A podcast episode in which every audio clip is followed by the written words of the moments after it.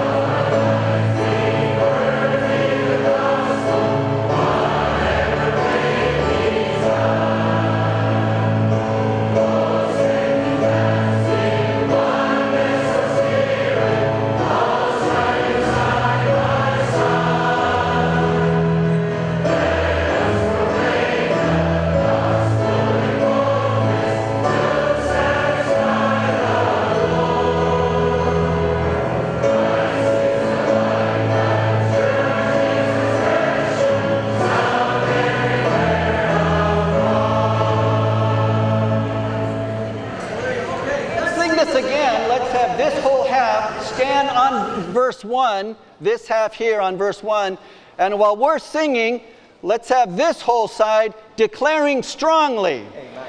Praise the Lord for the fellowship of the gospel. Hallelujah. So this side can stand and this side can declare. Amen. Verse 1.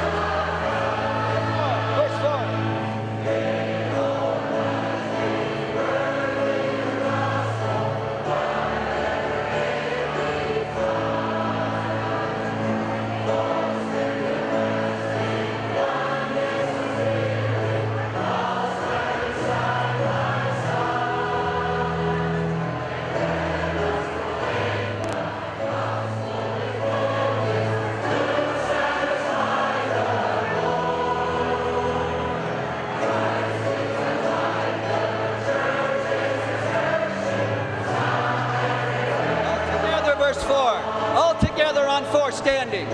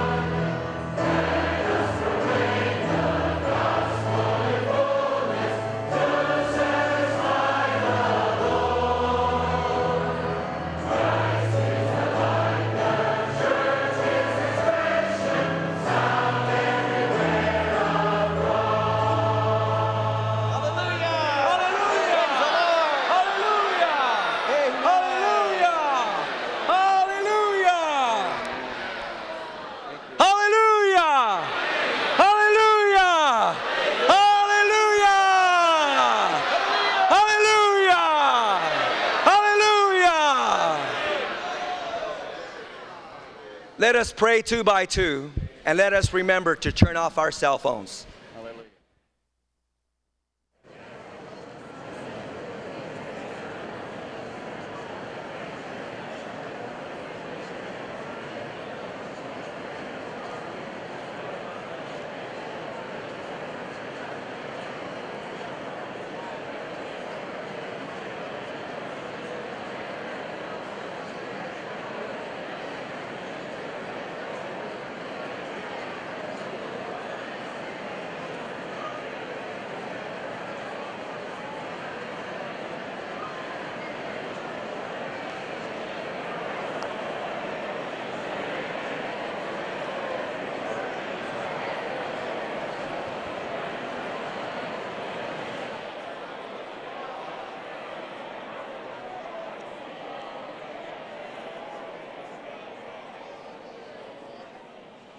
What a wonderful sight it is to see the church in Southern California.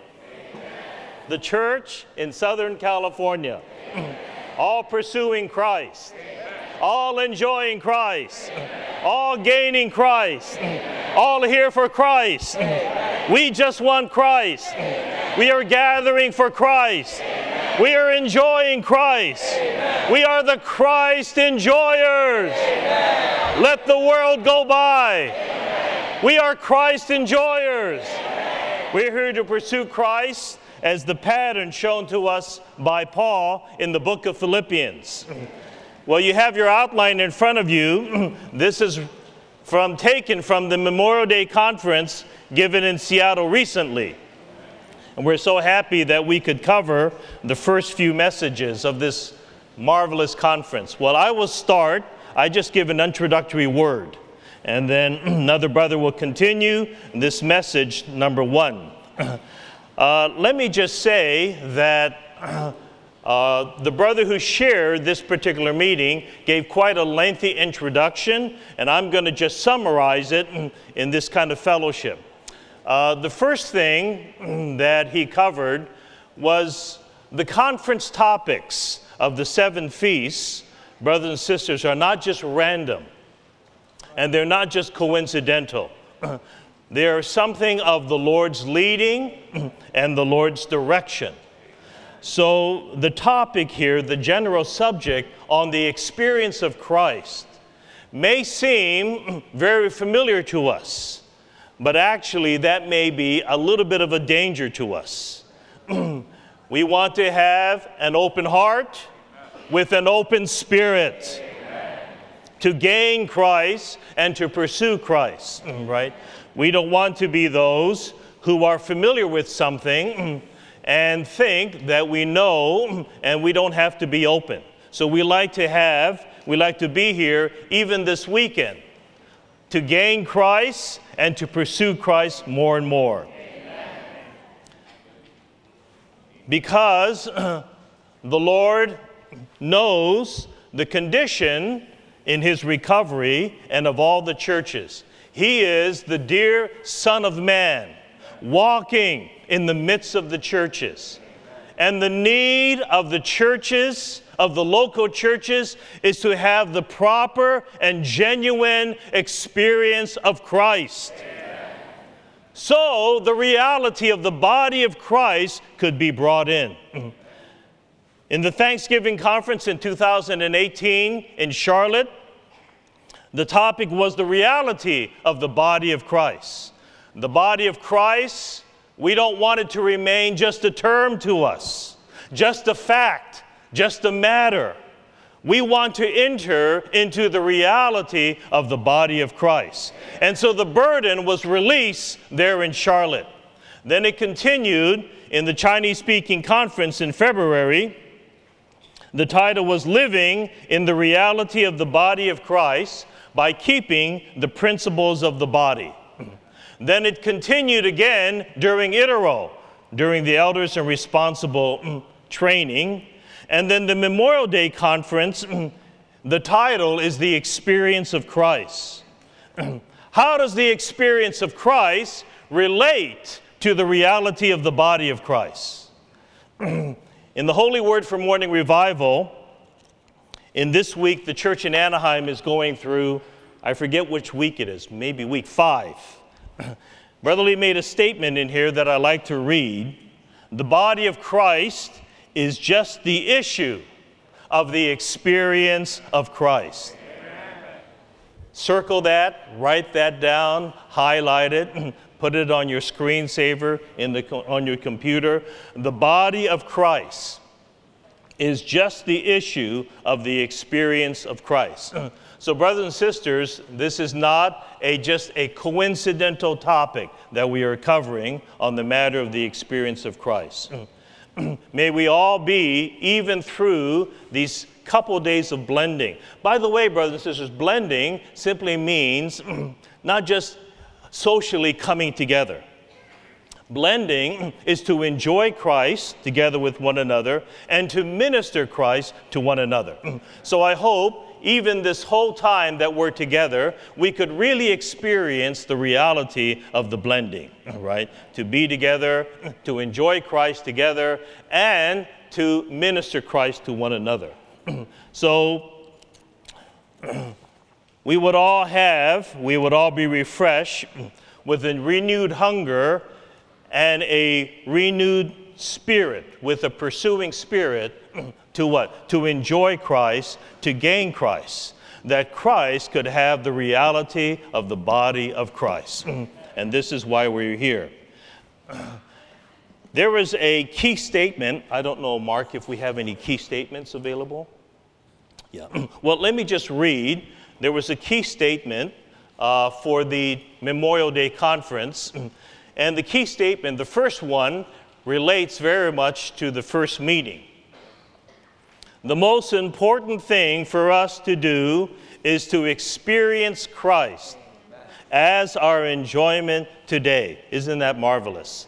The most important. Brothers and sisters, we are gathering together to carry out the most important thing, and that is to experience Christ as our enjoyment today, so that the church may be built up, not just piled up, but built up for His glory.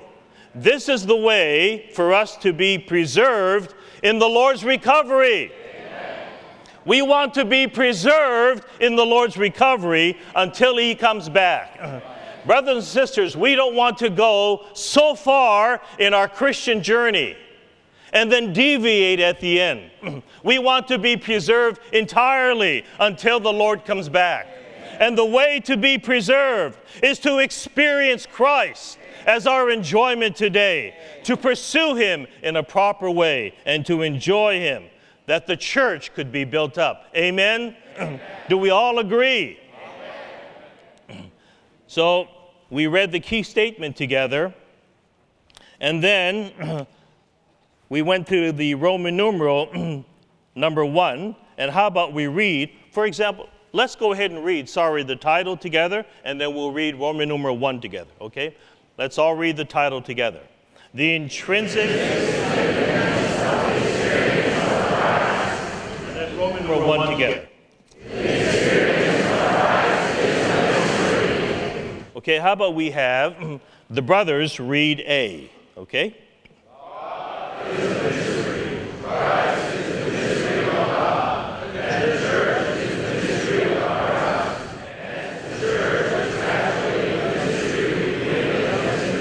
Even though this Christ is a mystery, we can experience this very Christ. What an awesome matter that we human beings can experience this mysterious Christ.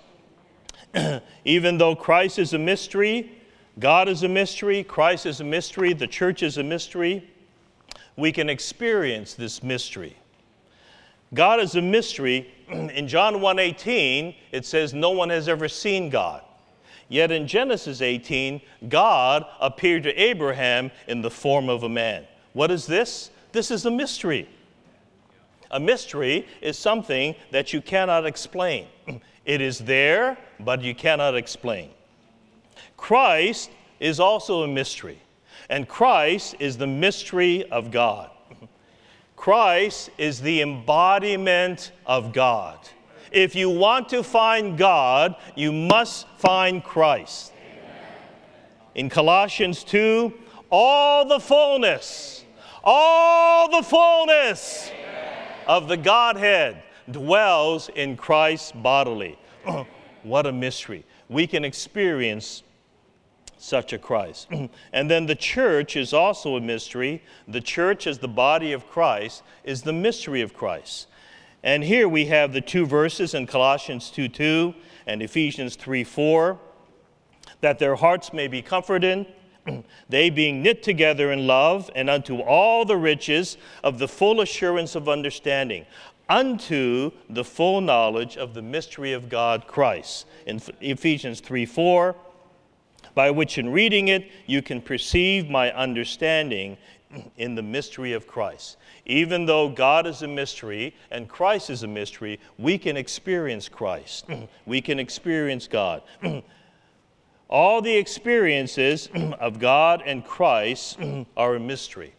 Not only is God a mystery, not only is Christ a mystery, but in B, our Christian living is a mystery.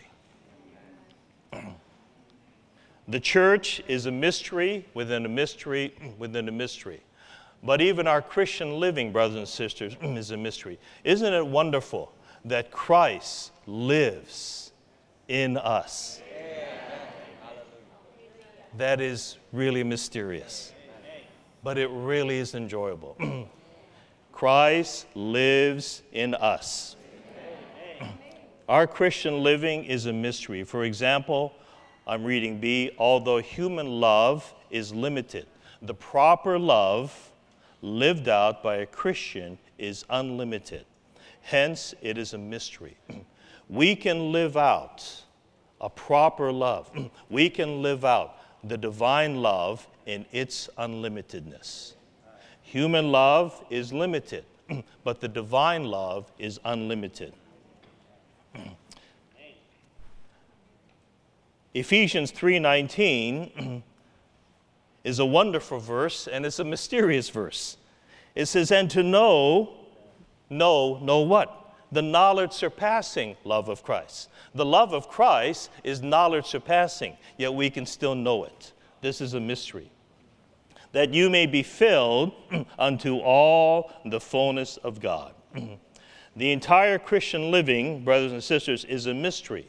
And this mystery and this living has an expression of many virtues. And one of the virtues of this Christian living, one of the vir- virtues of this mystery of Christ is the virtue of love. Human love is short. We all know that. We have dreams and aspirations before we get married that we're going to always love our spouse. In fact, we promise that and we vow it. but then eventually, in a short time, we see how short human love is. Human love is also deficient, human love is just limited, human love is selective, conditional. this is all human love. But the divine love, brothers and sisters, that we can experience is unlimited. It is immeasurable. this is wonderful. Here, you know, Brother Bob, Brother Bob Danker, initially was supposed to share this part of the message, and he got he couldn't do it. He got sick. so I'm the poor substitute. but he did give me some verses. and so I'm happy about that. So I'm sharing part of his wonderful preparation. In Matthew chapter 5, verses 44 and 48, you remember that section in Matthew 5 on the constitution of the kingdom. This shows the unlimited divine love. The unlimited divine love is the expression of the unlimited divine life. The unlimited divine attributes are expressed in the virtues of limited human beings. this is marvelous. We can see this in Matthew chapter 5. The other reference that I'd like to show you and give you is 2 Peter chapter 1 verse 7. In this section you recall that Peter was encouraging the believers, the scattered believers, to add something, add all diligence, add this kind of virtue, add that. One of the last items to add was in brotherly love, comma, love. What is that love? That is the divine love. I love the footnote there. This is footnote two. You can read this at a later time. Listen to this. The divine love, brothers and sisters, is nobler than the human love. Human love is noble, but it's short. Only the divine love is nobler. And, brothers and sisters, we can experience the divine love. The divine love is stronger in ability and greater in capacity than the human love. We all agree with that. Our human love is short. We all have some amount of human love, but it's short. We want to experience Christ. We want to gain Christ in His unlimited love, in His immeasurable love, right? that we could magnify such a love. then the footnote goes on to say, Yet a believer who lives by the divine life and partakes of the divine nature can be saturated with it and express it in full. This shows that we can experience the divine love. We can experience the unlimited love. And by the experience of this unlimited love, we can magnify this very Christ. We can do this. This is our experience. Paul experienced this. Peter experienced this. The Lord Himself, as a man, experienced this. so can we. Because when we, this is what it means to experience Christ in his unlimitedness. We all are familiar with human love, but we're all short in our human love. When we're short in our human life, we recognize the shortage of our human love. We turn to our spirit. We contact the Lord when we contact Him, the divine love is able to live through us. The ones who are unlovable can be loved by us. The unlovable ones, unlovable ones are loved through the divine love because His love is unlimited. This is how we can experience Christ. This is how we can gain Christ. We don't want to be content with where we are in just our limited love. We want to love one another. Not just greeting one another and then saying something against somebody, right? We want to love one another in the divine love. This is the way to pursue and to gain Christ. Isn't this wonderful in 2 Peter chapter 1? And then we go on to see to magnify Christ is to express Christ without limitation. This is wonderful. In Philippians 1:20, according to my earnest expectation and hope that in nothing I will be put to shame. Paul was in a prison, but he refused to be put to shame.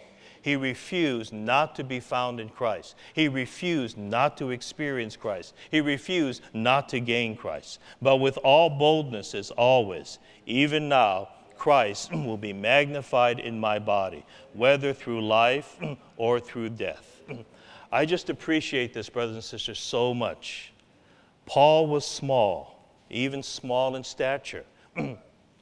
Christ was even smaller.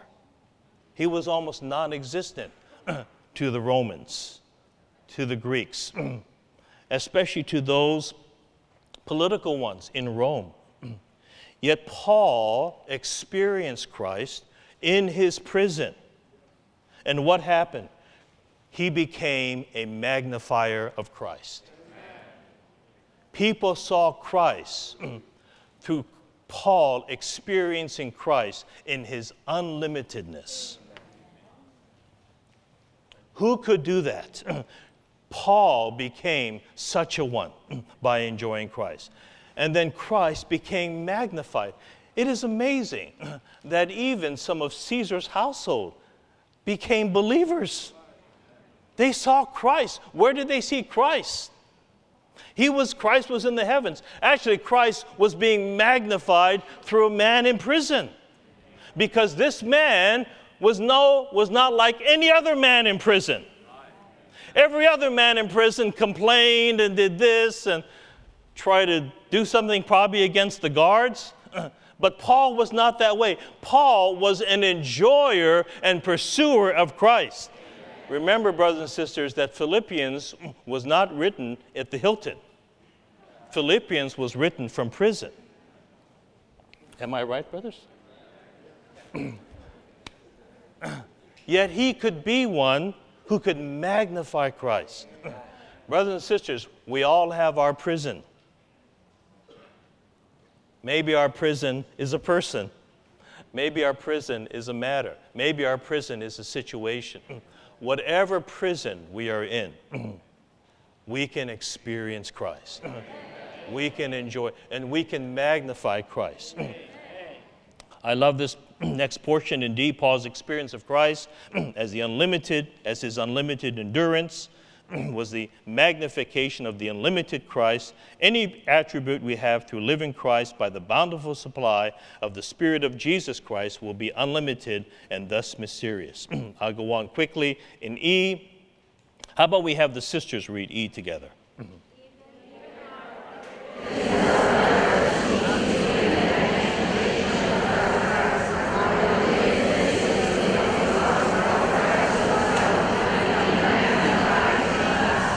Talking about love being short, forgiveness is even shorter. I think we are more stingy in our forgiveness than in our love. But look at this even our forgiveness of others needs to be a magnification of Christ. Our forgiveness is the inexhaustible Christ Himself magnified in us. In Ephesians 4:32, it speaks about forgiving one another. Even as God in Christ also forgave you. Forgiving one another, not just seven times. Even as God in Christ also forgave you. How many times is that? That's unlimited. How many times has God in Christ forgiven you? Unlimitedly. if the Lord would have held, held to us 70 times 7, 490, maybe in a day we would already bypass that. and then we would be condemned. but the Lord's forgiveness is unlimited. this is the Christ that we can experience. This is the Christ that we can enjoy, and this is the Christ that we can live out. How many times do I need to forgive? You remember Ephesians 4:30. Forgiving one another even as God in Christ also forgave you. One more verse in this section you can write this down. Colossians 3:13, note 2. The forgiving Lord is our life. I better read the verse in Colossians quickly here. 3:13 bearing one another and forgiving one another if anyone should have a complaint against anyone. Even as the Lord forgave you so also should you forgive. Note 2 this is a marvelous note. I love this footnote I love to enjoy this footnote. I love to experience the reality of this footnote. the forgiving Lord is our life and lives within us. Forgiving is a virtue of his life. We can experience such a Christ. When we contact him, forgiving is a virtue of his life. Now, listen to this. When we take him as our life and person and live by him, our forgiving of others will be spontaneous. Spontaneous because it is the issue and the expression of the divine life. We can experience spontaneous forgiving by enjoying and pursuing this all inclusive Christ, this unlimited Christ in his forgiveness. This is marvelous. Our forgiveness, oh, then it goes on to say, it will become a virtue of our Christian life. Sometimes our forgiveness is forced. Our forgiveness is somewhat compulsory. Sometimes we have to coerce one another, coerce ourselves. Maybe it's obligatory. We, we say something, and right? This is kind of our forgiveness. But the Lord's forgiveness is a virtue of His life. I love this. And then in E, excuse me, in F, in the midst of suffering, we should simply love the Lord and experience Him. Then we will magnify Christ, expressing Him as the one who is unlimited. It is a joy to magnify Christ through suffering. this is, at this point in time, our brother who shared gave the illustration of Brother Watchman Nee that even under such intense suffering of 20 years, he maintained his joy. he joyfully magnified Christ in the midst of his suffering. G, the experience of Christ is a mystery, and whatever we experience of Christ is unlimited. If we see this vision, this vision, it will not only control our life, but also strengthen our Christian walk. Semicolon. God's intention is to magnify Christ through us. whatever situation, whatever prison we are put in, it is God's intention not necessarily to always bring us out, but surely it is His intention, wherever we are, that Christ would be magnified. Mm. Brothers and sisters, this is where we need to pursue Christ. Mm. not just in the meetings, mm. our living, our Christian living. Well, let me just read H.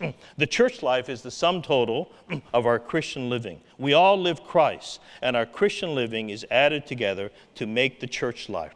When we come together as the church, we are a complete mystery.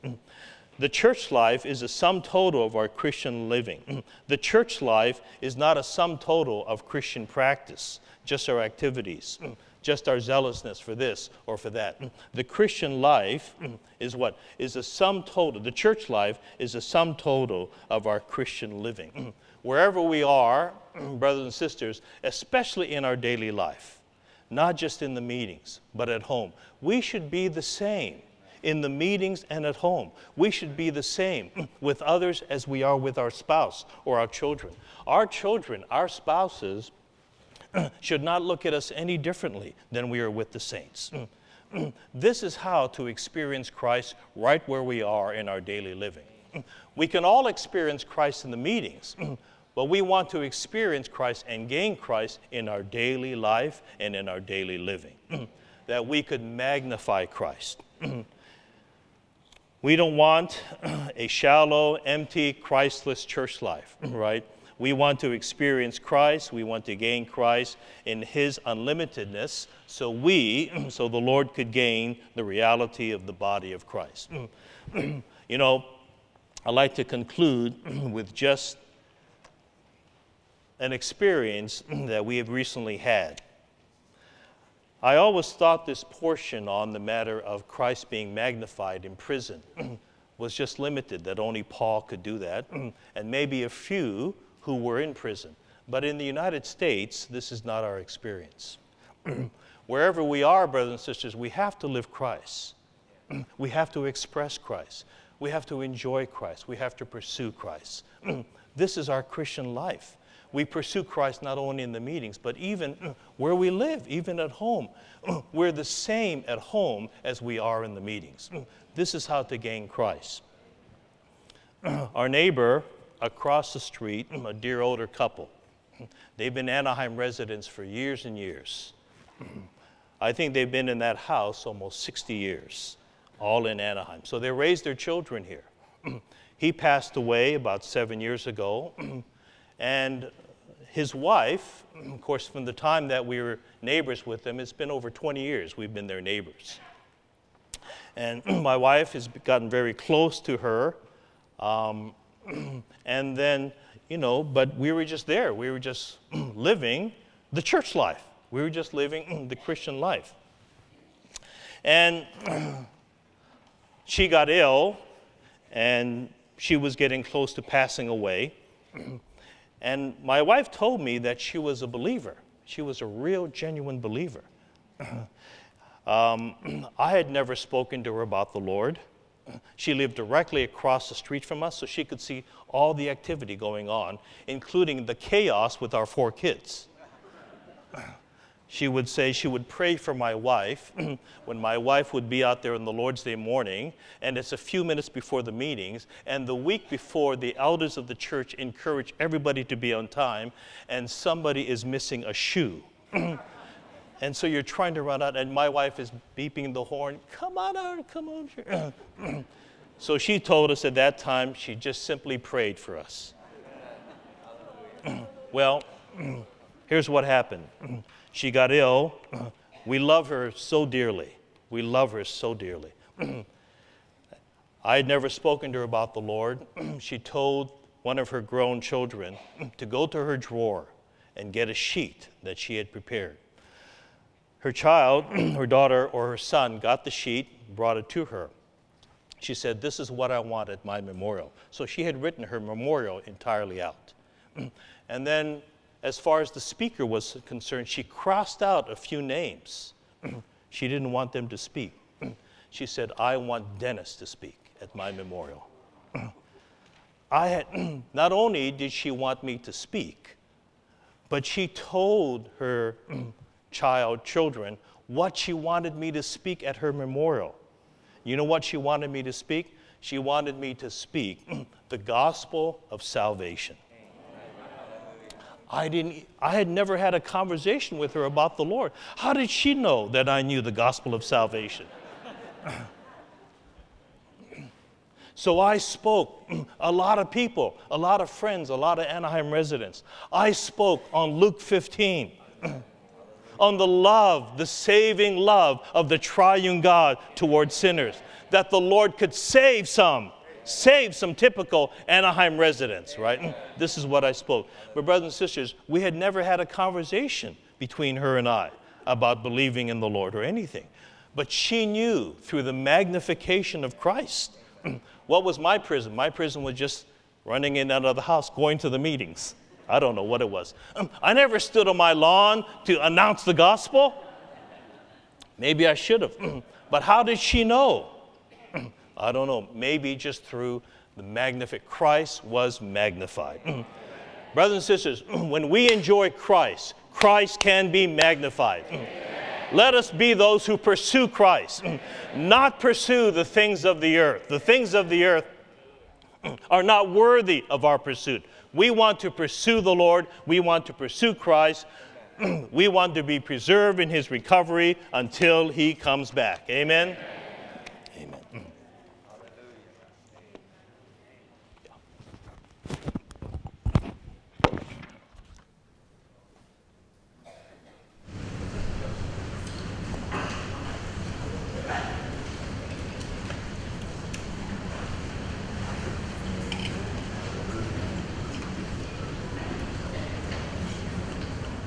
Praise the Lord.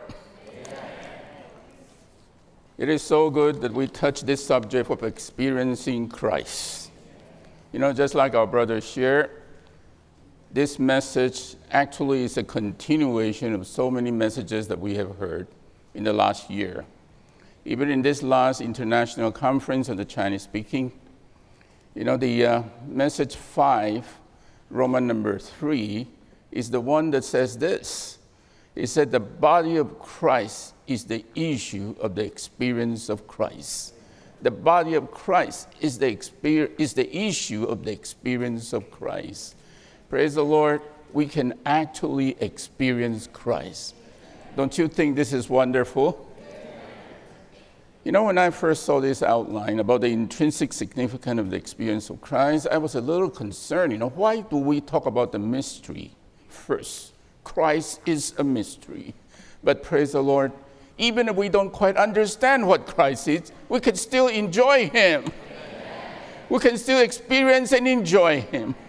Don't you think this is wonderful? And as we enjoy Him, we could also become a mystery. Just like Dennis, he became a mystery to his neighbor. And so, while Dennis was talking about this, I remember that in my college years, you know, praise the Lord, I went to a university, there is no campus work. So we need to start a campus work there, and every week we pray, every week we have a gospel meeting. And one day I have a burden to preach the gospel to this particular person. And this particular person is actually the president of a fraternity. Okay, I just don't know. I felt like the Lord wants me to go share with him. And so I asked him if he wants to come to my house, first for a barbecue, then to swim, and then I'll bring him to the gospel meeting. and he actually agreed. And when he came to that gospel meeting, right away he called the name of the Lord. He believes in the Lord, and he was baptized. So for years I wonder what's going on here. So I asked him one time, I said, why did you believe in the Lord? I just did it one time. He said, For years we are wondering what you are. He said, Among the students, we don't understand what makes you tick. You know, you are a mystery to us.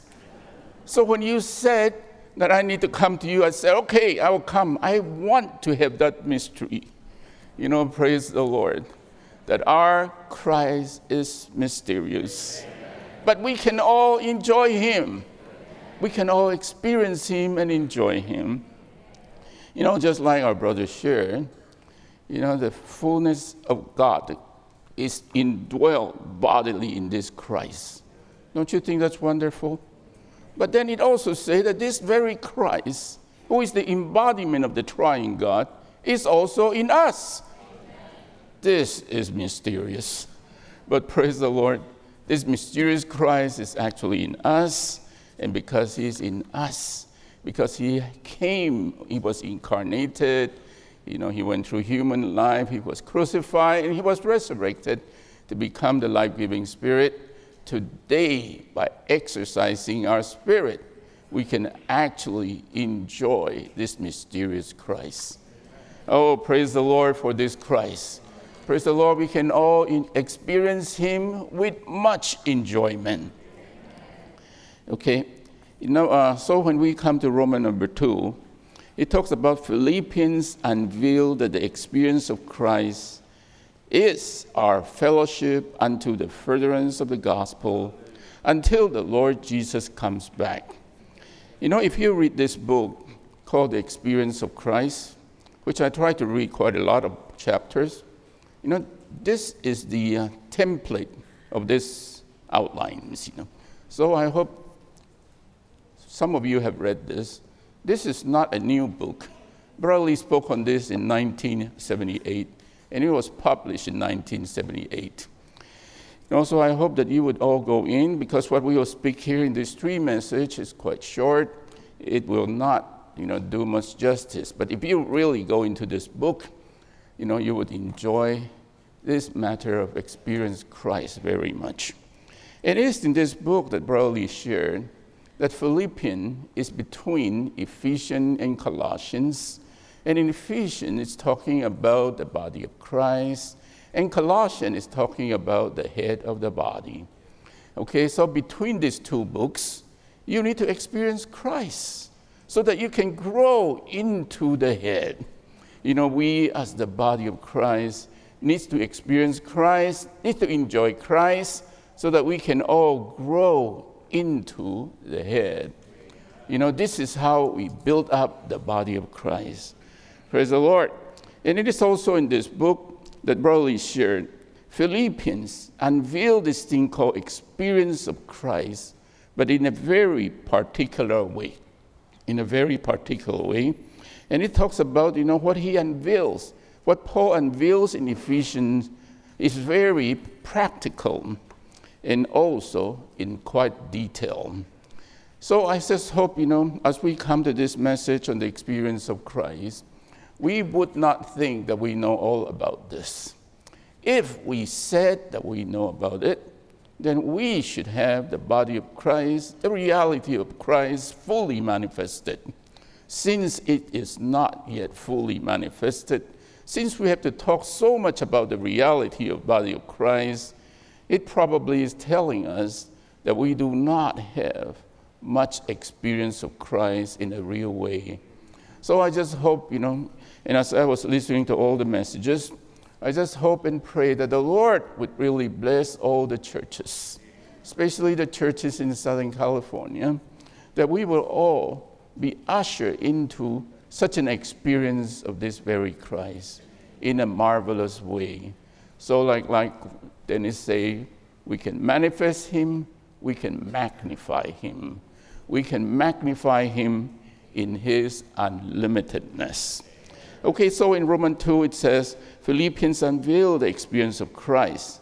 And this is our fellowship unto the furtherance of the gospel until the Lord Jesus comes back. It is our fellowship unto the furtherance of the gospel until the Lord Jesus comes back. So if we read those verses in Philippians 1 from 3 to 6, let me read those to you.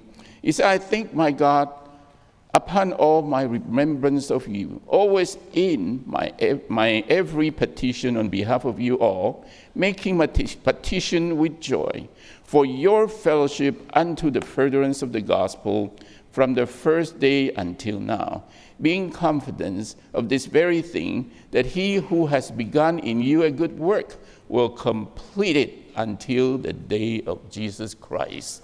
You know, so when we come to this book of Philippians, we know that it's talking about the experience of Christ. But in the first item that is mentioned by Paul is on the fellowship of the furtherance of the gospel. It's in the fellowship of the furtherance of the gospel. You know, I really praise the Lord so much that through the ministry, you know, this verse is being revealed to us so that we would understand why is it that Paul would mention about this fellowship on the furtherance of the gospel, you know, as one of the first items to usher us into the experience of Christ. You know, so as we go to this book and as we listen to so many of the messages, we find out, you know, that this experience of Christ actually starts from the fellowship for the furtherance of the gospel. Okay, and then Brother Lee said this, you know. He said this, you know, in this portion, you know, it is mainly talking about fellowship rather than preaching of the gospel. You know, if you look at that verse, it did not say preaching of the gospel. It said fellowship, fellowship of the gospel, you know, fellowship unto the furtherance of the gospel. You know, so Brother share, and I was so glad that we got to see this, is that if we want to experience Christ, one of the first things we do is we need to preach the gospel. But our preaching of the gospel should not be done in an individualistic way. You know, our preaching the gospel should be with much fellowship. It is through this fellowship that we would know Christ. It is through this fellowship that we will experience Christ. It is through this fellowship that we will enjoy Christ. Because so this, this is very important. We are talking about the fellowship unto the furtherance of the gospel. Okay, A here says, from the time that we are saved until the time the Lord comes back, our Christian life should be a gospel preaching life. You know, this is a gospel preaching life. It's just not a gospel preaching incident or an activity or a movement. It is a life. It is a living. That means, you know, as we fellowship with one another, just like what Brother Lee shared in all those messages about the vital group, you know, we actually are brought into a kind of living. a living that is full of the gospel preaching. You know, we preach the gospel in our home, we preach the gospel when we are out, we preach the gospel everywhere, you know, in our living.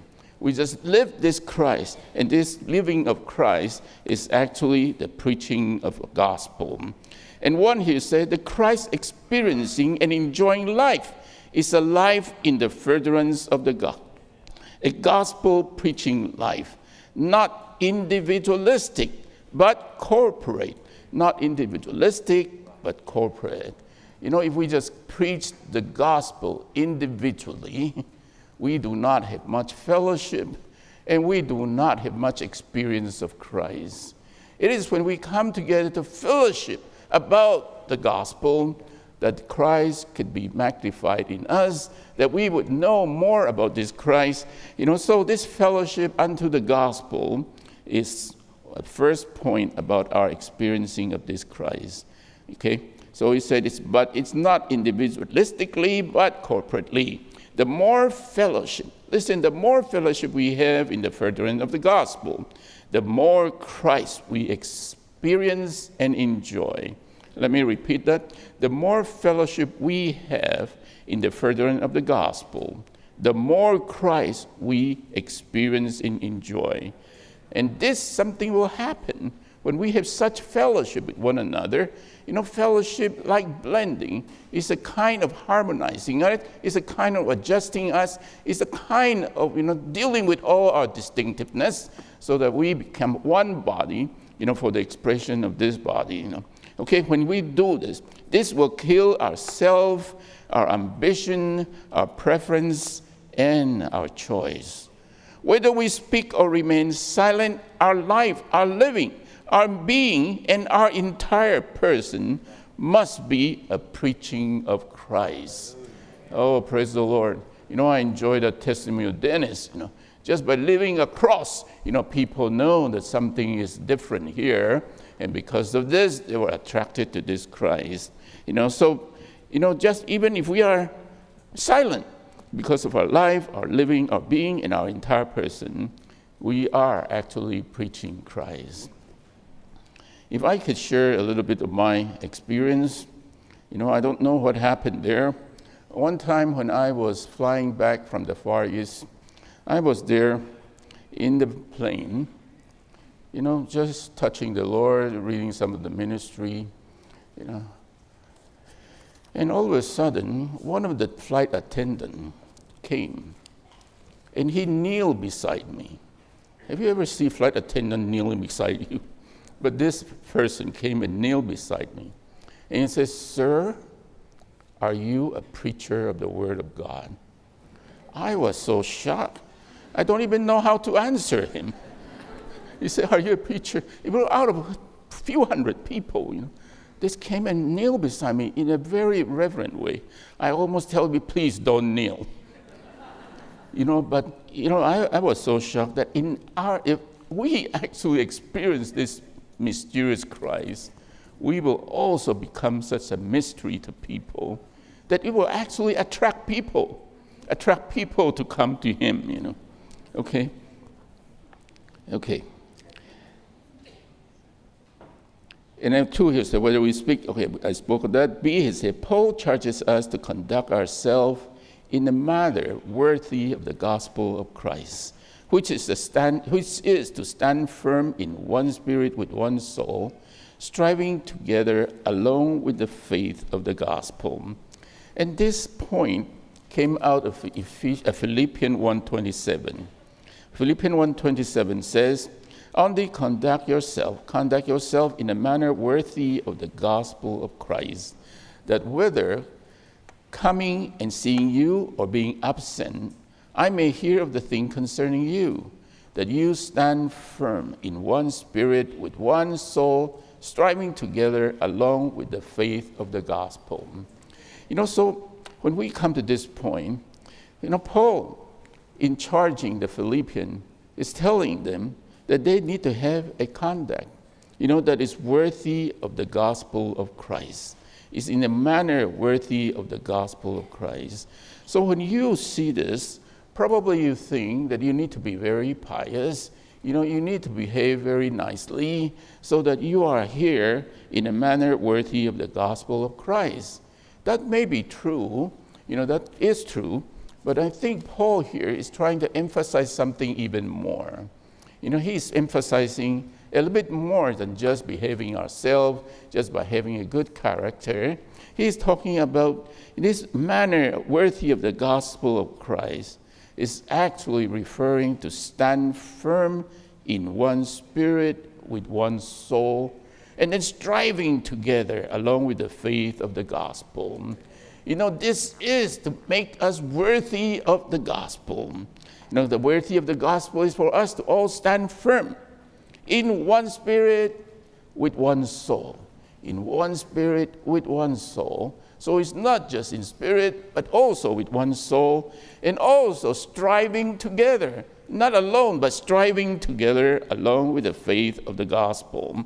Okay, so this is talking about that if we really want to behave, if we want to live a life of gospel preaching, we must have uh, live in a manner worthy of the gospel of Christ, which is to stand firm in one spirit with one soul, striving together. Okay? So, this is what we are talking about. And what this means is that, okay, if you want to really experience Christ, it's not mainly in the preaching, it's in the fellowship. We want the fellowship in such a way that we can actually, you know, be stand firm in one spirit with one soul. You know, I really praise the Lord that in the latter life of Brother Lee, he talks about blending. Blending is to give us a chance, an opportunity for us to all come together and fellowship with one another. Don't you think this is quite wonderful? I don't think the recovery would be here today without such blending. Oh, praise the Lord for such blending. This blending actually bring in the fellowship, and this fellowship actually bring in the gospel. Because it's two blending that we can actually stand firm in one spirit with one soul, and we could strive together. Okay? And so, you know, when we talk about blending, you know, we always talk about blending require us to go through the cross, right? Go through the cross, deny ourselves by the Spirit, dispensing Christ to one another. So it means, you know, if we want to be blended, we want to have such fellowship, if we want to stand firm in one spirit, we have to be willing to be nothing. We have to be willing to be nothing. You know, in the, even in the matter of gospel preaching, if we are not in one spirit with one soul, gospel preaching could bring a lot of us into envy into strife and into rivalry. Don't you think so? You know, it happens. It happens in our midst. After Brother passed away, after he has spoken so much about the God ordained way, I don't know if you remember, some started talking about that they have the only God ordained way. And then some said that they have the improved God ordained way. And some say they have the best God ordained way. You know, all these people come out, even in the matter of trying to preach the gospel. You know, so I really praise the Lord by what Paul is sharing here. He said, if we do not fellowship unto the furtherance of the gospel, we could just be ended up like that, fighting each other in the name of the gospel. You know, as we are trying to gain more people, as we are trying, you know, so burden for the gospel, we must come back to Philippians. You know, that's why I praise the Lord so much that we are back here in Philippians, especially 1 and 2, to show us that if we are burdened for what the Lord is asking us to do, to preach the gospel, we must allow the Lord to work in us first so that we can be, uh, we can stand firm in one spirit with one soul. Okay? then by this, the Lord could put ourselves, our ambition, our reputation, our position everything aside. You know, the Lord will allow us to do that. And the Lord would also kill ourselves, our flesh, our natural man, our ambition, our desire, our preferences, and our choice. You know, for we have to stand firm in one spirit with one soul. Okay? And uh, I believe we all understand for us to do it, it is impossible. You know, we ourselves cannot do it. But praise the Lord, in Philippians 1, it talks about the Spirit of Jesus. Praise the Lord, the Spirit of Jesus is in us. We cannot do it, but He can. So it reminds us that we need to turn back to Him. We need to turn back to the Spirit of Jesus that is within us. It is the Spirit of Jesus that could make us stand firm in one spirit with one soul, you know. Okay? And then one here says, to be with one soul and to be like soul for the gospel are more difficult than be in one spirit for the experience of Christ. I think this is all our experience. To be in one spirit is rather easier than to be in one soul, isn't it? You know, like for example, if we want to go out and preach the gospel, we usually come and pray together. When we are praying together, we are so one. But it seems like as soon as we stop praying, we are not in one soul. We all have our opinions. Isn't that so? You know, so uh, sometimes I felt that maybe we should not go out. We just pray and pray and pray because then we'll be one. You know, but we have to go out. And the minute we stop praying, we stop being one. Isn't that true? You know, this is my experience. I suppose that is your experience also, you know. Okay, but we must remember in order to really enjoy this Christ, we should not just be in our spirit, but we also need our soul, you know. Okay, we need our soul. So here in Philippians, Paul emphasizes the soul more than the spirit. Okay, that's why he keeps saying to be with one soul and to be like soul for the gospel work. You know, he emphasized that it is the soul that we need. It is the transformation of the soul that is needed. That means our mind, our emotion, our will need to be transformed so that we can actually stand in one spirit with one soul. Okay? Here in the verses that is uh, the reference verses here in Philippians 2:20, he said, "For I have no one like soul, who will generally care for what concerns you. I have no one like soul." So this matter of being like soul is very much the wish of our brother Paul and I suppose this is the wish of the apostles before us that we should all be in like soul. Okay, like soul. Okay, we are not like soul because we have our own thing.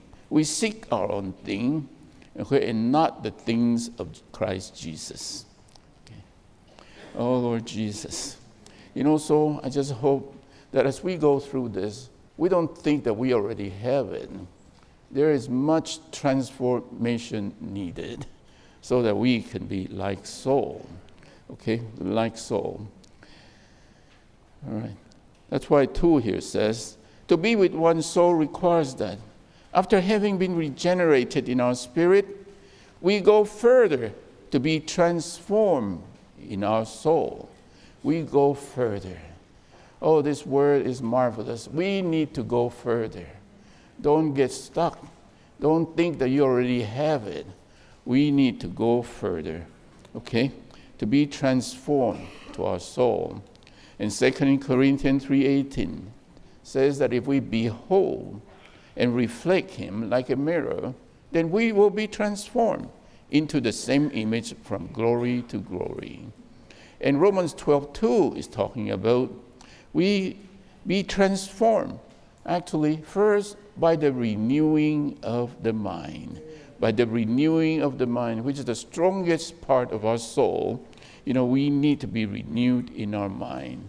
Okay? And then three here says, if we are not one in our affection, our thoughts, our decision, we are not with one soul.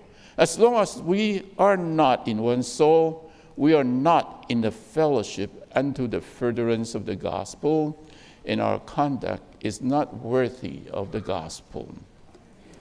Okay?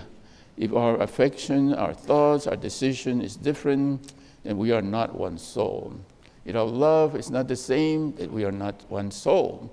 You know, so here is talking about that we need to deny our soul, okay, and we need to pray to the Lord and behold the Lord so much that our soul would be transformed, starting from our mind, you know, and our emotion and our will. Okay, may the Lord really touch us so that we, for the furtherance of the gospel, is willing to be transformed so that he can be expressed. And then, four, he says, when all the members in the church are in one spirit with one soul, this oneness will be convincing, subduing, and attractive. And we will experience Christ, and not just experience Christ, but enjoy Christ. Oh, we can enjoy Him. Okay? So, you know, when we talk about this, you know, it says that when all the members of the church are in one spirit, in one soul, that we can express Him. And this expression of the oneness is very convincing, very subduing, and very attractive. You know, people won't believe in the gospel because they saw so many division among Christians. They saw so many divisions, so they say, How could we believe in this God when you all profess to believe in the same God, but you are so divided? But praise the Lord, with the Spirit of Jesus, especially here in the Lord's recovery, we need to pray that the Lord would give us this way of being in one spirit with one soul. This is the charge of Apostle Paul. May this charge of Apostle Paul be a charge to you and me, that we all enter into such a thing so that we can make the joy of the apostle full. Okay. And uh, I, I, read this from this book also. It said that uh, when we talk about fellowship unto the furtherance of the gospel, you know, we think about preaching the gospel, right? We think about preaching the gospel. Then Brother Lee said, the primary matter in the preaching of the gospel is in the matter of experiencing and enjoying Christ. You know, is it the primary matter? It's not to psych yourself out so that you can go and door knock. It's actually to enjoy Christ. He said, This is the primary master of feasting and enjoying Christ. When we feast and enjoy Christ, then we don't have to force ourselves to go preach the gospel. We naturally or spontaneously will preach the gospel to people. You know, by bringing people into the same enjoyment that we are enjoying. You know, I am so glad that in this message, we are talking about when we experience Christ, we, that such experience should bring us into the enjoyment of Christ. You know, sometimes this experiencing Christ and enjoying Christ may be different. You know, just like some children, they eat broccoli because the parent forced them to eat. And the parent probably said that if you don't eat it, I'm going to discipline you. So they experience broccoli because they are afraid of discipline. But we are not the same. We should enjoy Christ with much, we should experience Christ with much enjoyment of Christ. Oh, praise the Lord. Our Christ is so enjoyable. So the more we see the vision of this Christ, his unsearchable riches, in his, you know, in his supreme excellency, the more we would enjoy him.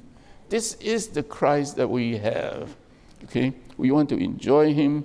And through such enjoyment of him, we would actually be in the gospel, in the work of the gospel. Okay, let's go to three. And three here says, strictly speaking, Philippians is a book not only on the experience of Christ, but also on the enjoyment of Christ.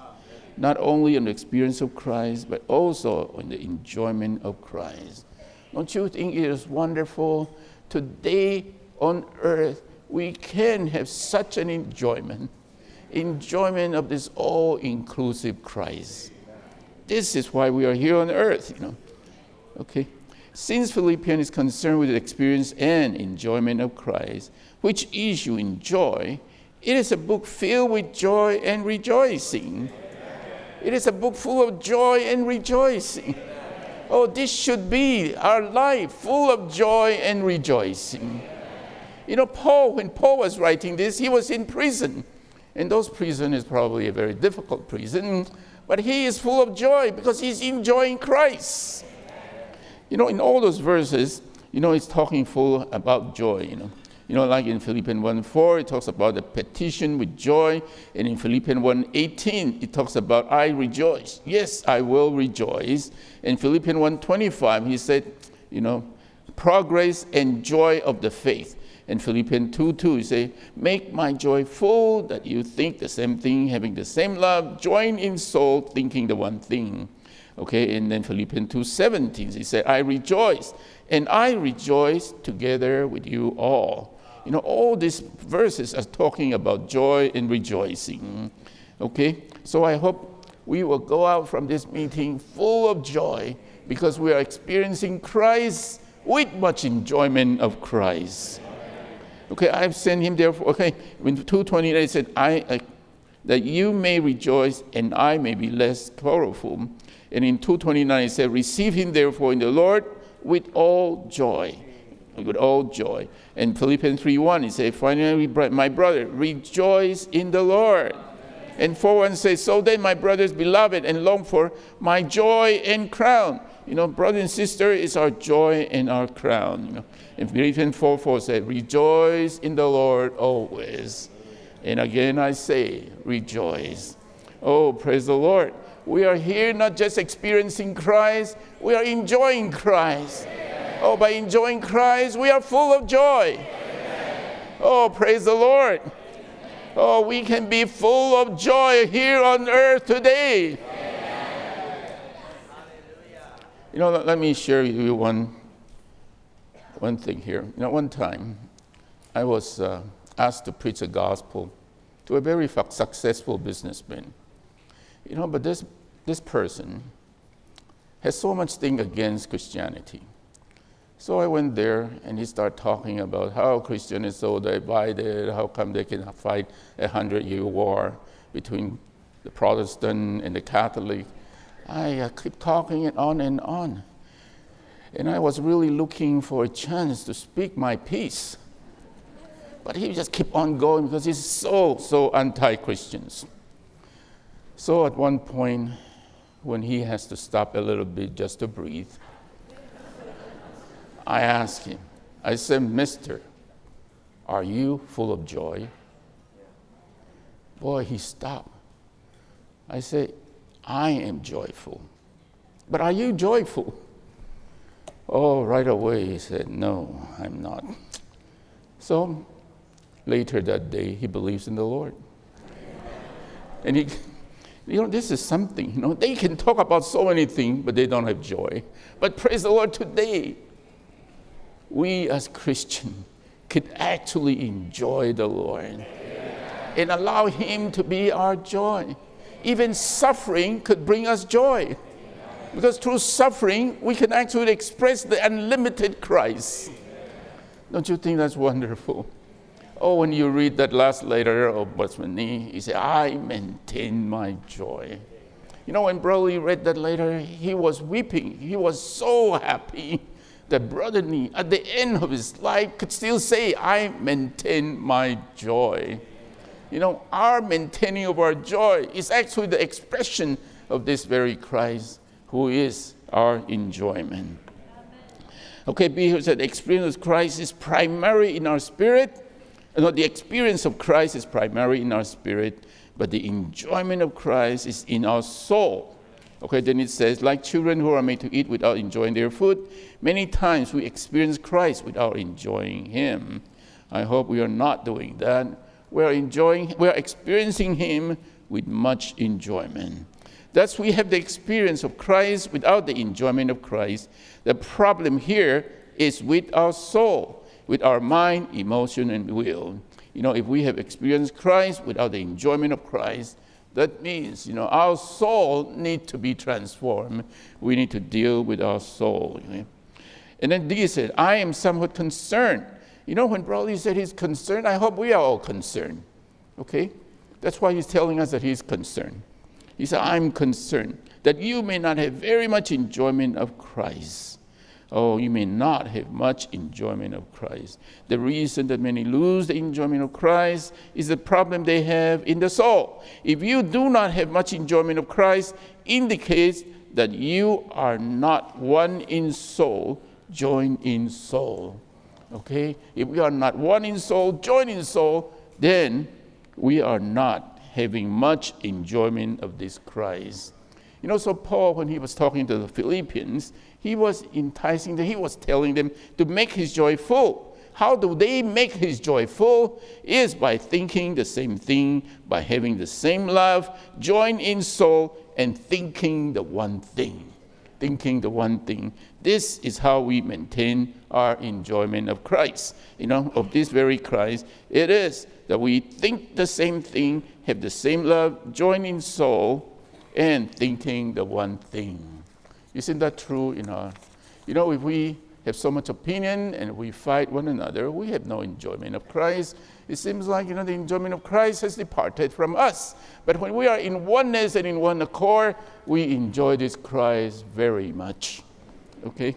And then E here says, among the Philippians there was dissension in their thinking which troubled the apostles. Hence, he asked them to think the same thing, even the same one thing, that they might make his joy full. You know, thinking the same thing is to think the one thing. You know, we will talk about what is the one thing. You know, you know so when we talk about, you know, how the Philippian could make Paul's joy full is by thinking the same thing, having the same love, join in soul, and thinking the one thing. And then one here says, according to the context of this book, the one thing, you know, what is the one thing? You know, when we say we need to all think the one thing, what is that one thing? This one thing must refer to the subjective knowledge and experience of Christ. Christ and Christ alone should be the centrality and universality of our entire being. This is the one thing. You know, if you are thinking about Christ and I'm thinking about Christ, we are in oneness. Oh, we are in one spirit with one soul. We have to think this same thing, which is Christ. Okay? If we think not the same thing, you know, if you think of your goals and I think of my goals, you know, then we cannot be thinking the same thing. Okay, then, you know, what would come out is rivalry and vainglory. Okay?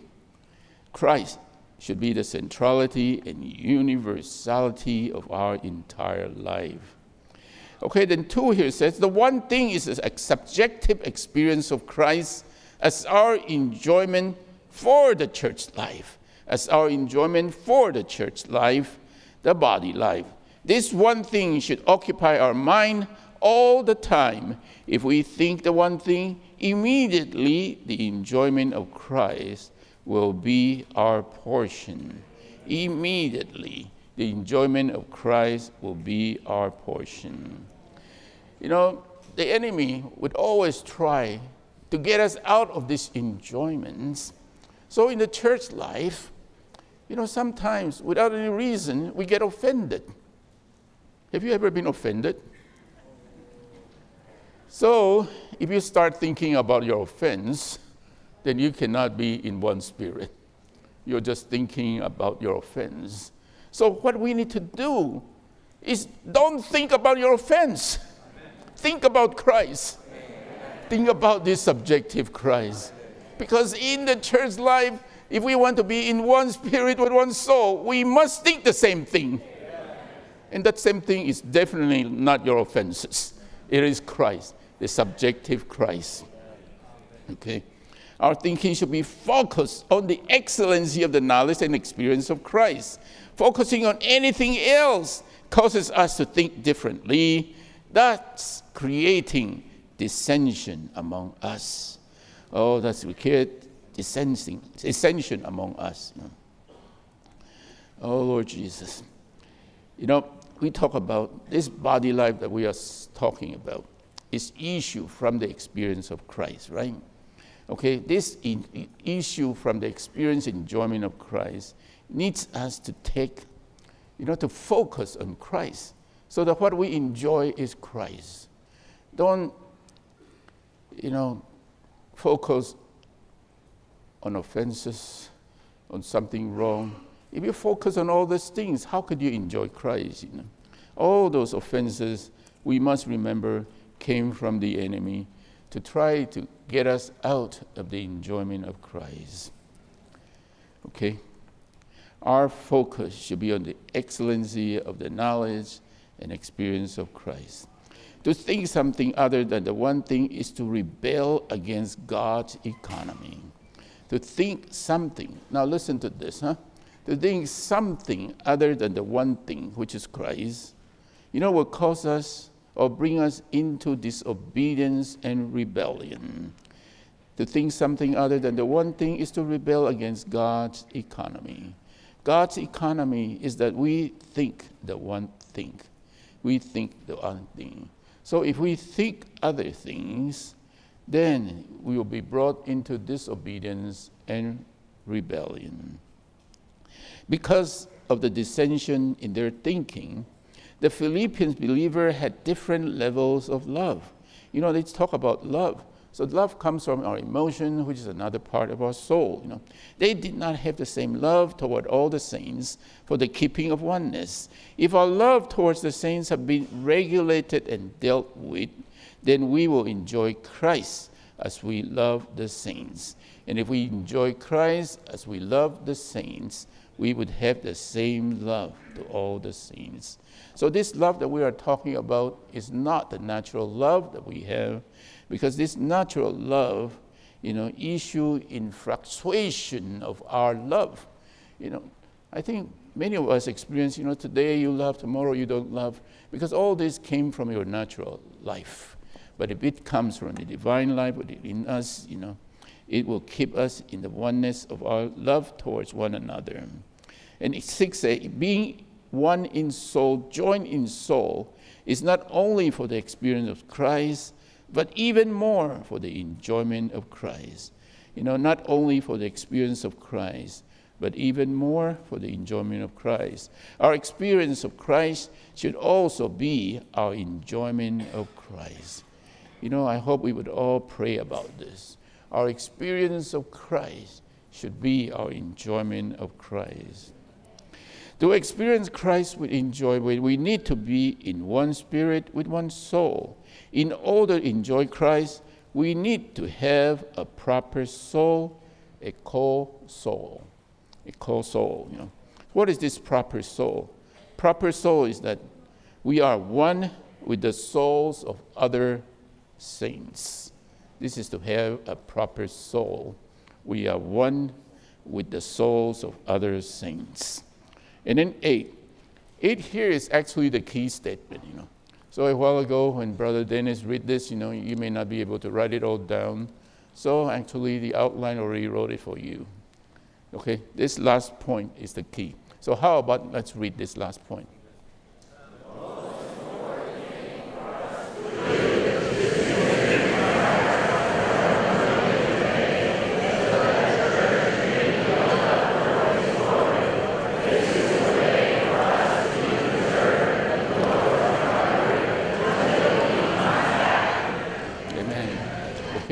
here.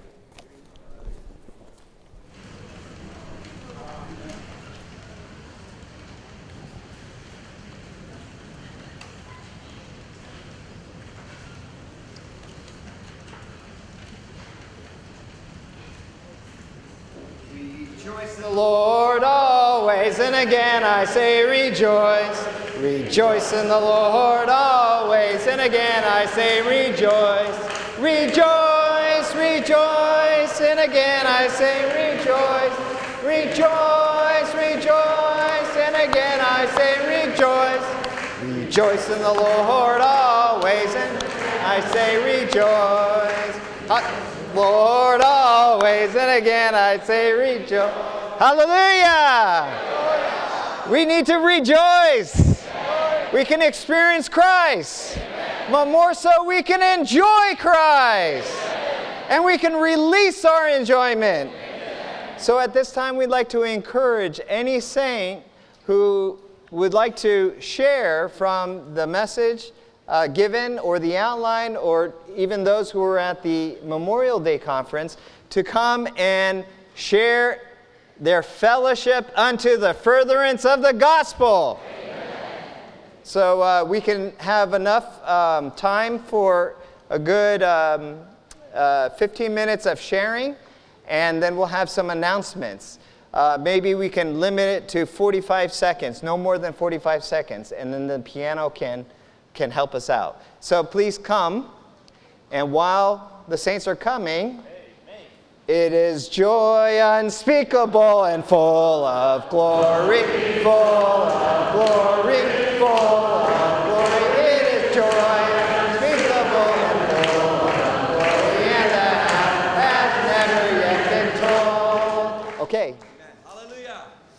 For the book of Philippians, we can experience and enjoy Christ, and we can be led unto the furtherance of the gospel. I really uh, was enjoying Philippians 1:27 that we can conduct ourselves worthy of the gospel of Christ. And I was reminded this Tuesday I was in a graduation as faculty, and there was over 10,000 people at this event, and it was loud, it was rowdy, it was jubilant, and my coworker next to me looks over and says, "Leo, I'm going through hardship. In the middle of all these things going on, I'm going through hardship, and I need you to lead me to Christ.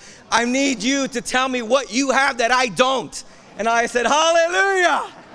I leaned over and I said, I can do that for you. We fellowship, we talked. Later on, she was led to Christ, and she is now in, in, the, in the ministry enjoying uh, the Word of God. Amen. Whenever the brothers pick a subject for the conference, that means there's a need among the saints in recovery. Brother Lee once said that Christ in the church is like a cup of tea. You want to drink tea, you need to have a cup. You want to enjoy Christ, you need a church light. But at the same time, you may have a cup that's empty. That today the cup is empty. There's a need that we need to experience Christ. Today, there's a danger that we substitute the knowledge of the Bible.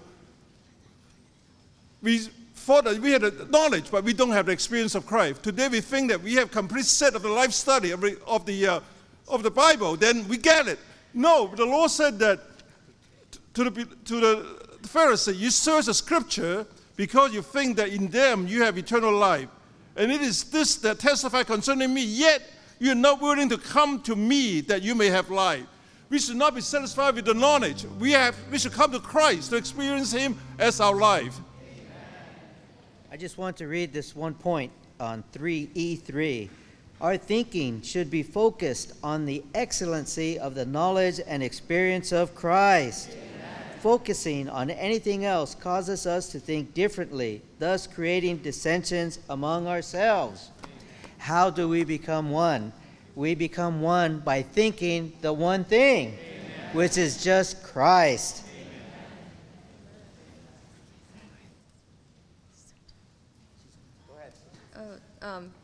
Three, see. thus we can have the experience of Christ without the enjoyment of Christ. The problem here is with our soul, our mind, emotion, and will. Our daily living can be, uh, can be the frustration of our soul. Our soul can be preoccupied with the things that is not Christ. So we, all, we need to be reminded that our soul needs to be regenerated, be transformed, be fully to focus onto Christ so when we are when our eyes are looking away to Christ, our all of our situations can be all up, can be all uplifted to be the enjoyment of Christ, so we can be the pursuer that we can pursue for the excellency of the knowledge and the experience of Christ.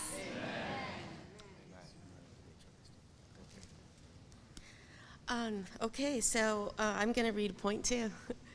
The gospel, the Christ experiencing and enjoying life is a life in the furtherance of the gospel, a gospel preaching life, not individualistic, but corporate. The more fellowship we have in the furtherance of the gospel, the more Christ we experience and enjoy. This kills our self, ambition, preference, and choice. I recently gave my testimony concerning uh, my salvation experience in the gospel meeting we had in Anaheim. And since then, I have to tell you, Saints, my experience of Christ has been uplifted. I just appreciate Him so much more. And not one day has gone by without me thinking about the Lord in the preaching of the gospel. The gospel is a corporate gospel, and we need to be in the body and in the fellowship with all the saints.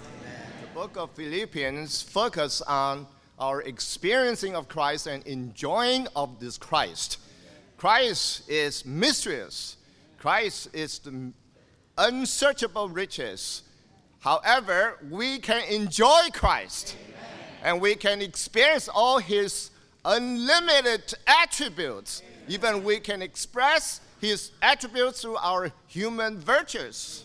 And then this kind of uh, enjoyment corporately will become the body of Christ. And individually is the magnification of this wonder of Christ. And itself is a gospel preaching. I was an uh, unbeliever when I was younger. I was very difficult person. I like to argue. However, one day I was preached by an older couple. They were so much shining. They were so much in oneness and so much joyful. Their light conquered me, brought me to the Lord. Praise the Lord. Saints, is your life a life full of joy? Is your life a life full of joy? Something that uh, uh, a characteristic of a, of a Christian is that it ha- that he has a life full of joy. So, saints, no matter what's going on, no matter what cross you're bearing, what situation we're going through, yes, the Lord is coming, and as He comes, you know, there's more pain, more suffering. But, saints, we must enjoy the Lord. We must enter into the enjoyment of the Lord. Therefore, with joy shall ye draw waters out of the streams of salvation. So, saints, let's choose to take the Lord morning by morning. He is the real medicine, He is our enjoyment. Amen.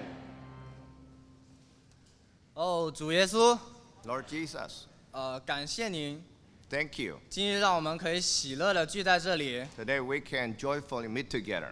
呃，在这里我只想要大声的呼求你的名， I want to loudly call upon your name. 感谢你，感谢你为我们付出的一切， Thank you, thank you for everything you did for us. 赞美你为我们流血钉在十字架上。 Thank you for your shedding your blood for Oh, us 主耶- on the cross.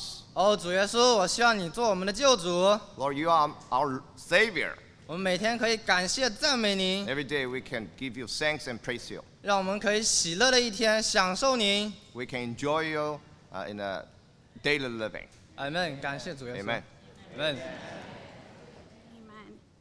Um, the body of Christ is the issue of the experience of Christ. I was so touched this um, this afternoon to be reminded once again, not only at the Memorial Memorial Day conference, but also now that when these speakings, these conferences are so timely. You know, they're not um, coincidental. They're not just random topics, but this is the Lord's speaking directly to us and reviewing my day-to-day living and my you know work life and my church life this is so evident that there is such a lack in my experiencing of christ you know so i just am so thankful to, for the lord for his mercy to shine light on what i need today you know since i need to experience more of christ and he needs to be more of my enjoyment for why? Because the Lord is longing for the body of Christ. He's longing for reality, and this is what I need. So thank you, Lord, for shining light on us. Amen. I so appreciate this matter of experiencing and enjoying the Lord. When I was in the training, I was on a door knocking team, and uh, I'm terrified of preaching the gospel.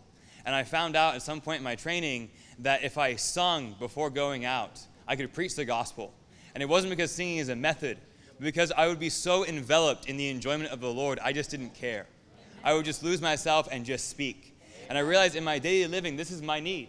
It's not that my situation would change, that I would be pulled out of the prison that I'm in, but that my enjoyment of the Lord would supersede whatever situation I'm in. Amen. Right? The Lord is not going to change our situation, but our enjoyment of the Lord can be beyond that. Amen. So, in the midst of our circumstances, our experience and enjoyment of the Lord will be beyond whatever situation we're in.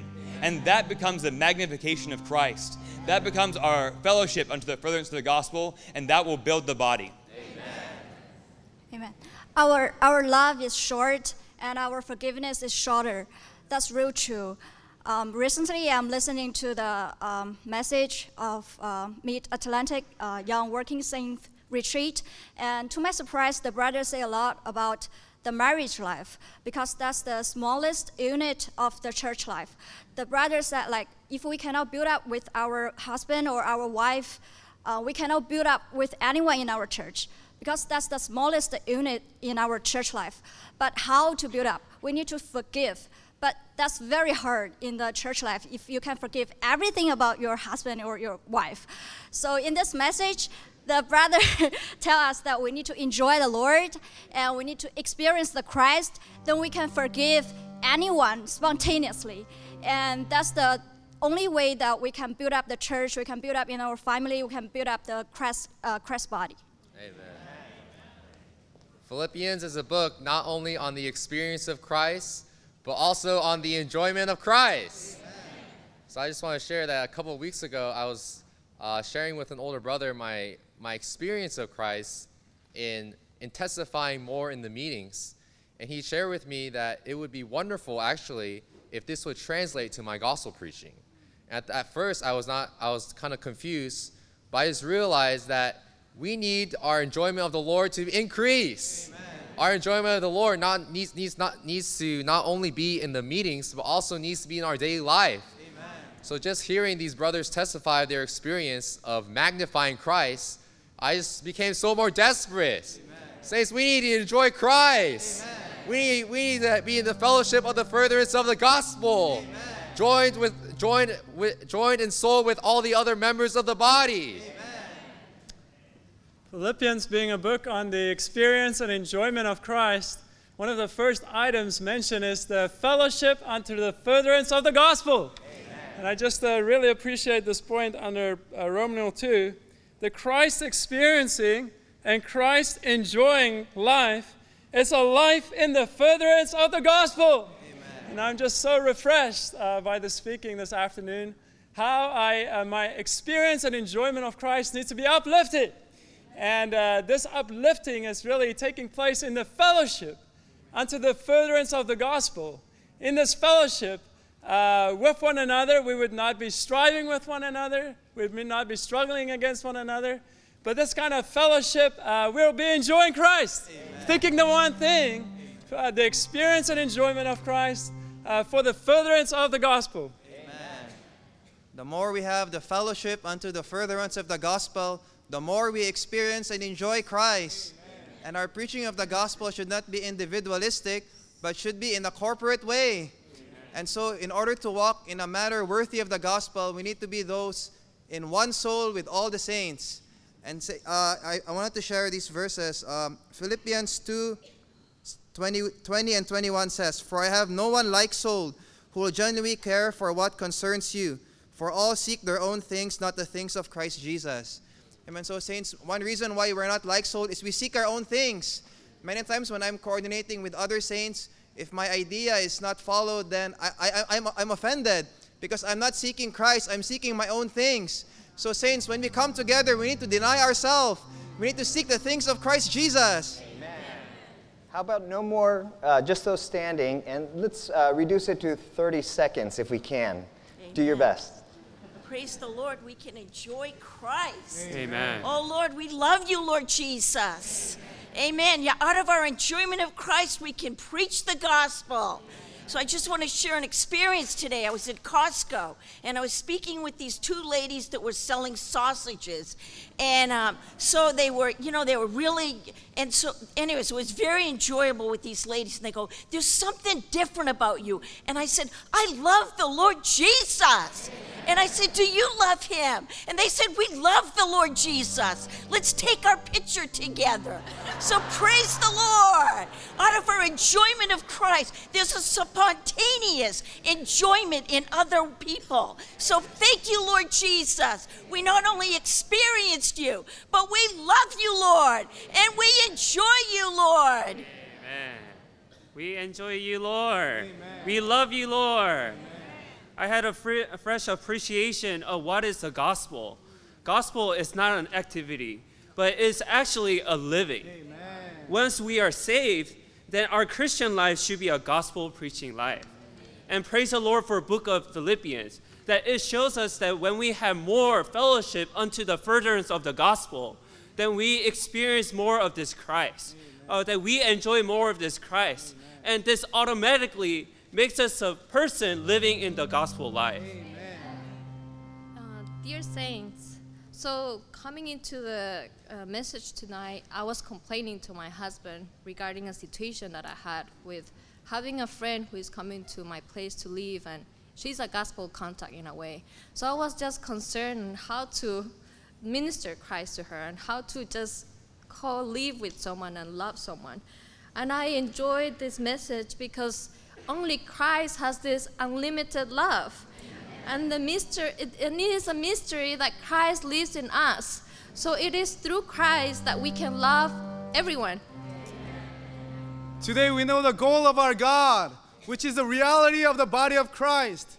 But today we also know the way to get to this goal is to experience Christ. So in Ephesians 3:8, he, Paul says he was uh, graced to announce the unsearchable riches of Christ because he realized actually to experience this Christ issues in the building up of the body of Christ. So day to day, day by day, let us exercise before his face to receive his mercy and find his grace, to experience and enjoy Christ so that his body can be built up, and then in this way will be preserved in his recovery. If you asked me before I came here if I'm rebelling against God's economy, I might have said no, but I got exposed because to think something other than the one thing is to rebel against God's economy. And I do that all the time. This is a very serious matter. oh, Lord. And, and, even sometimes I might get occupied with an offense that was against me, and I might be rebelling against God's economy by being occupied with this offense. But I know I should be thinking the one thing, I should be thinking about the Lord, but sometimes it's kind of artificial. Like, okay, I'm going to switch and I'm going to think about God now. I mean, it doesn't necessarily work. But what the Lord impressed me with while I was listening to this is that I can say, Oh, Lord, I got offended. this turns me to the Lord. This turns me to, to be thinking on Him instead of my offense. So, this is a practical way.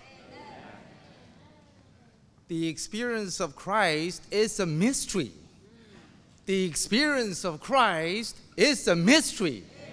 But how can we practically gain this mystery?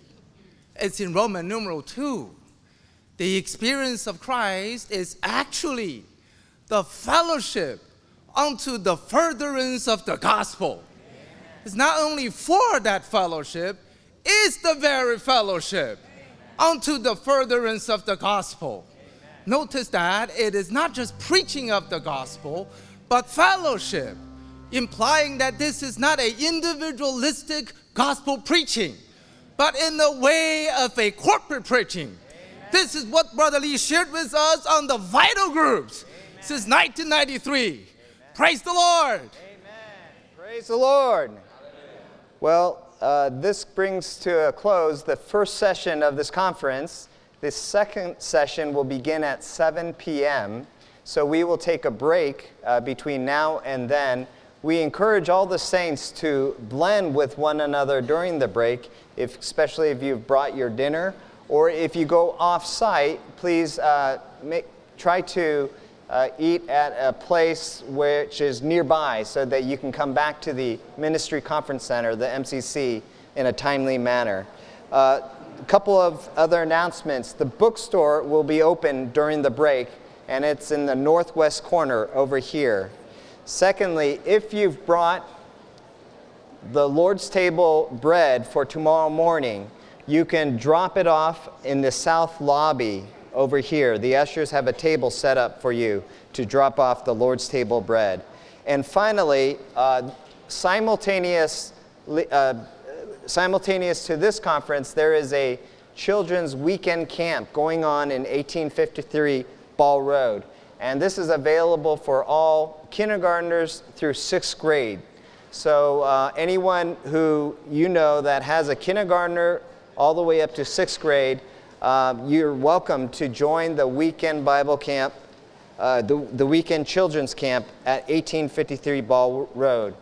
If you have, if you're a nursing mother or if you have toddlers or anyone younger than kindergartner, there is a provision for a video feed, unfortunately only in English, but there is a provision of a video feed in NW2 in the FTTMA area. Okay? So with that, we can be dismissed, and please come back by 7 p.m.